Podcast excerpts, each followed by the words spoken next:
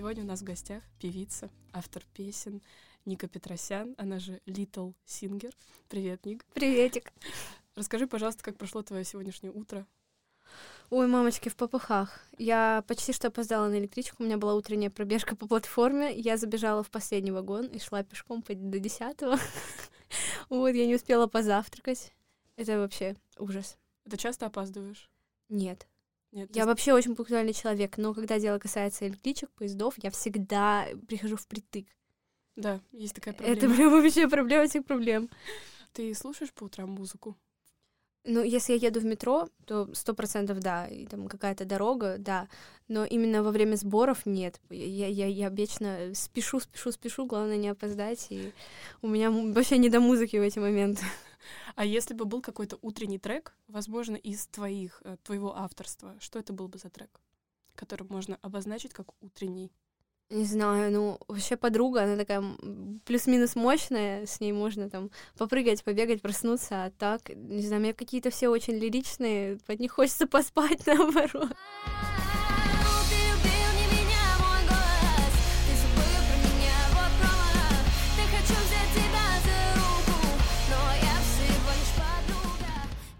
То есть они больше вечерние, да? Да, ну, кстати, так... вот э, летом должна выйти песня, очень классная, мы ее записали, Олимпос. Вот она будет утренняя, летняя такая. А, чем отличается утро в Москве от утра в Туле?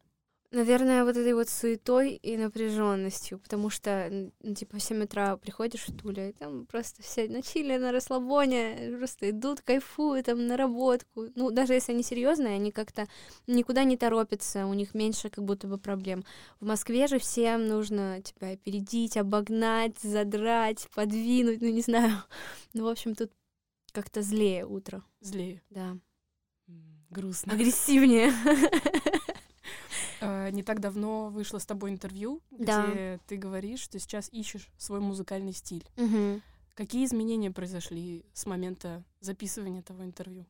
Ну, произошли, наверное, изменения именно в качестве вокала, потому что я с того момента очень начала усердно прокачиваться и какие-то новые для себя горизонты открывать, заниматься с разными педагогами, черпать э, информацию из интернета. И пока что я не могу сказать, что я пришла к чему-то единому, но я точно знаю, какая будет картина акустического альбома, который тоже, я думаю, что можно будет услышать в ближайшие два года. Картина ты имеешь в виду представление Представление о нем, да, да как, как он должен звучать, кому близко по звучанию, у кого чего хотелось бы позаимствовать, там, э, взять какие-то черты, а где своего приписать. То есть... То, то есть, в принципе, удалось нащупать какой-то свой стиль все таки да? Да, но это, конечно, акустика, и в ней проще нащупать, но уже какой-то такой маленький наш шажочек есть. Класс, поздравляю. Спасибо. Мне кажется, это очень важно для начинающего артиста. Безусловно. Это, сложно, важно и долго. Чуть ли не самое важное, мне кажется. Да. да. Нащупать свой стиль. А сейчас, пока твоя музыка не стала еще известной и твое имя, вот ты Little Singer, mm-hmm. то есть маленькая. А как ты считаешь, эм, в будущем, как это будет потенциально сочетаться с известностью? Эм, мне кажется, что в принципе нормально. Я могу сделать отсылочку к тому, что у меня маленький рост. И то, что Little это не описание возраста, а роста. В принципе, я об этом думала, когда создавала. И уже думала даже о том, что переименовать бы и уже переименовать сейчас, чтобы в последствиях было попроще. Но я советовалась с друзьями, советовалась с аудиторией, и все поголовно говорят, нет, оставь, типа, это наоборот прикольно, что выходит, там, например, известный человек, а у него там Little Singer. Возможно, это как раз-таки подчеркивает ту простоту, которую хочется, чтобы в себе какие-то известные люди, медийные личности, они в себе ее сохраняли, и не, ну, вот этот пафос, он как-то в стороночке был. Ты обычно чем занимаешься, вот когда тебе нужно прям сесть, позаниматься? Ты как бы создаешь музыку в этот момент, или ты именно работаешь над ну, вокалом? Ну, смотря что, что нужно делать. Там, вот смотря что нужно делать. Если, например, вот сейчас я готовлюсь к угадайке по музлитературе. Это когда как, э, как ты как Шазам работаешь. Да, включают знаю. произведение, и ты его угадываешь. А я к классике как бы... Я вообще 12 лет ей занималась, но я ее не очень люблю. Недолюбливаю. И тут 30 произведений, и ты их сидишь, слушаешь, это же, это же просто невозможно. А если это поп-музыка, ты быстро узнаешь? Да. Если говорить о жанрах, вот ты упомянула классику, 12 mm-hmm. лет обучения. Mm-hmm. А сейчас что тебе больше всего нравится, что тебя привлекает именно как э, слушателя, не как исполнителя? Как слушателя, я думаю, что это поп, инди и, может быть, может быть, джаз. Все-таки я учусь. Но самая такая стезя, из которой я черпаю именно музыкальных знаний, это вот соул, R&B и вот джаз.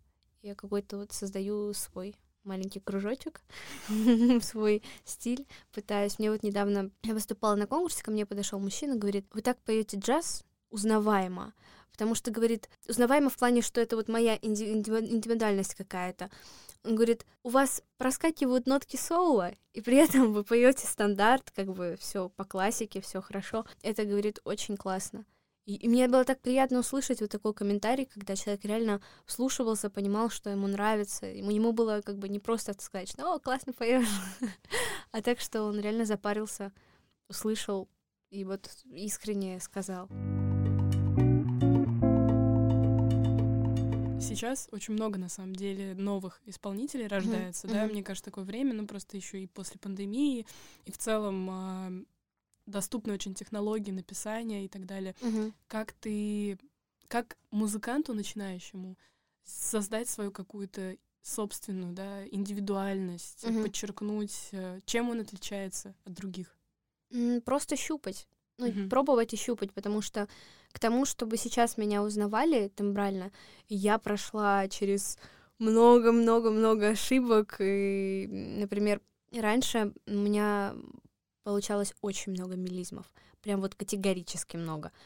И по ним меня узнавали, э, постепенно, постепенно, постепенно я научилась их со вкусом использовать, и вот эта фишечка, то, что вот Литл Сингер там мелизм умеет петь, она за мной осталась.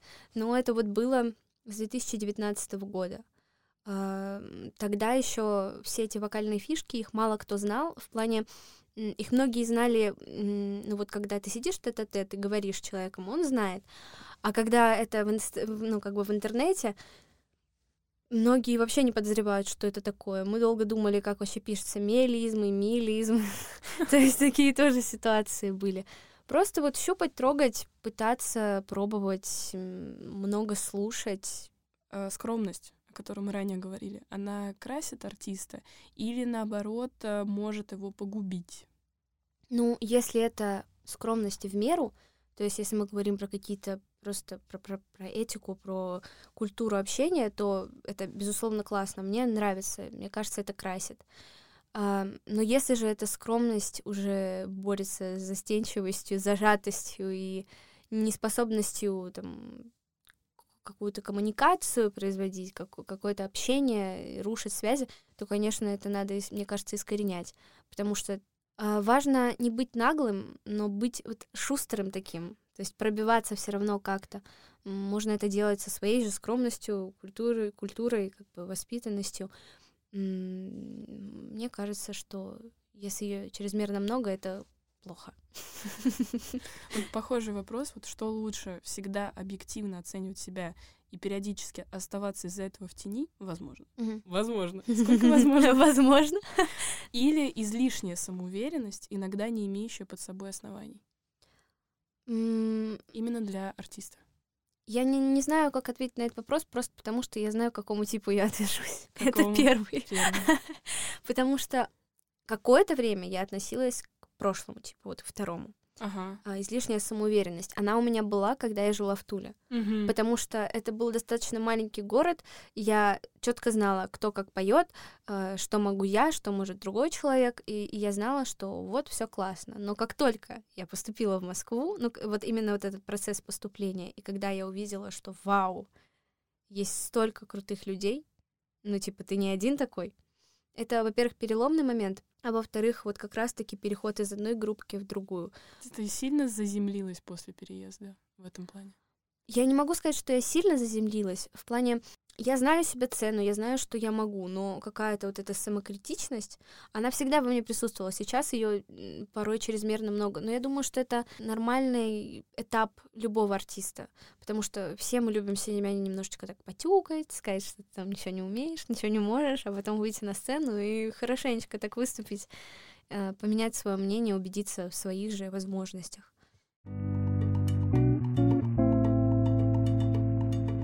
Учишься, соответственно, у тебя именно профильное направление, uh-huh, ты uh-huh. этим занимаешься, а ты дополнительно как-то развиваешься, то есть, допустим, какие-то платформы, которых сейчас очень много, может быть, по музыкальной теории, чем-то пользуешься? Нет, на самом деле нет. Хватает, я, да? Э, даже, даже не то, чтобы хват... Нет, хватает, но э, мне всегда хочется больше. Это вот прям в отношении всего того, что касается творчества.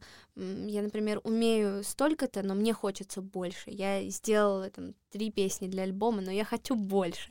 Это постоянный такой процесс. Касаемо вокала, мне, безусловно, хотелось бы больше, больше заниматься, больше преподавателей. То есть тот преподаватель, с которым я сейчас занимаюсь, меня вот прям вот идеальный человек, идеальный учитель, но я хочу еще я хочу еще пощупать всего, что есть в этом мире, и попользоваться всем, чем я могу. И, наверное, все-таки прийти к своему. Прийти к своему чему? А, звучанию. Звучанию, да, безусловно. Преподавателю, возможно, какому-то да. метру или метру, не знаю, как правильно. Метру, метру. Э, я прошла уже через большое количество преподавателей, и вот пока что это один из лучших, с кем я работала. Оксана Алексеевна, привет! Какую свою песню ты пела на поступлении? Ой, я пела «Крышу Питера». Тысячи мыслей в голове Пойдем на крышу Питера, нашего Питера Вот, она, к сожалению, сейчас ее нет на площадках, мы да? ее так и не выпустили почему-то. Мы ее делали вообще при проекте «Усадьба Kids», а, и мы выпустили видео, оно есть на платформах, но как аудиофайл вроде как должны были делать какой-то сборник, чтобы все вместе там участвовали, но не вроде как ничего не произошло. Не да, руки, видимо, не дошли, э, и проекта, как бы, вот этот сезон уже закончился. Вот, поэтому, возможно, она войдет в акустический альбом. Я ее запишу. Когда Поэтому... ждать? Ой, в ближайшие два года. Почему такая цифра уже? Ты второй я, раз говоришь. Я раньше говорила всегда, что типа, вот, ждите сингл осенью. В итоге этот сингл выходит э, весной через год, и я такая, ну, сори, что так долго. То есть это, это настолько непредсказуемо, когда и что выйдет. Бывает так, что типа, ты готовишь какой-то материал, но есть вот именно настолько свежий и вот в точечку именно сейчас, который нужно дропнуть вот без всех э, дедлайнов, дат, и вот поэтому смещаются даты. Бывают с дистрибьюторами какие-то проблемы, бывает с записью, с файлами. В общем, куча всяких но-но-но-но-но, и из-за них все смещается. Поэтому я называю большую цифру, ну, относительно большую. И чтобы ни, ни, ни ложных надежд каких-то не давать. Надо взять на заметку. У меня просто есть да, такая проблема. Да, да, да. Что я все время говорю в ближайшее время. В ближайшее, в ближайшее время. время, и потом я через год такая, ой, Кажется, время, время. пришло. Твое настроение сильно зависит от того, что происходит э, на твоем пути музыкальном? Я думаю, нет. Угу. Потому что музыка, она со мной всегда. Если бы я, например, сейчас парилась насчет того, как продвинуться, где продвинуться, сколько у меня там актива, туда-сюда. Нет, я думаю, что э, мое настроение бы точно от этого зависело, и рано или поздно я бы сошла с ума. Но у меня такой привычки нет, я от нее избавилась, и сейчас я просто выкладываю видео, и даже если там, например, 100 лайков, я буду безмерно счастлива. Даже если учесть тот факт, что 4 месяца назад у меня было их 500. Вот, как бы вот этого вот тюкания себя его нет сейчас. Поэтому все классно. Как ценно. Спасибо тебе большое, что ты к нам пришла. Да, это было бы за что. Очень, очень приятно с тобой общаться. Ты такая Ой. светлая, такая радостная. Спасибо. Заряжаешься твоей позитивной энергией на весь Всем день. передаю ее, отдаю. Да, спасибо большое. Спасибо вам, что пригласили. Думе привет. Да, реально, привет. Большой-большой-большой привет.